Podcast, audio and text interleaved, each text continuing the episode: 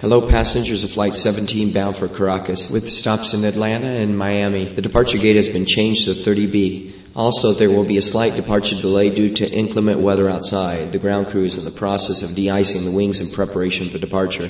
It also looks like the flight is slightly overbooked, so we are offering complimentary round trip tickets to a few passengers who are willing to take a later flight. We should be boarding about a quarter to the hour. Thank you for your patience.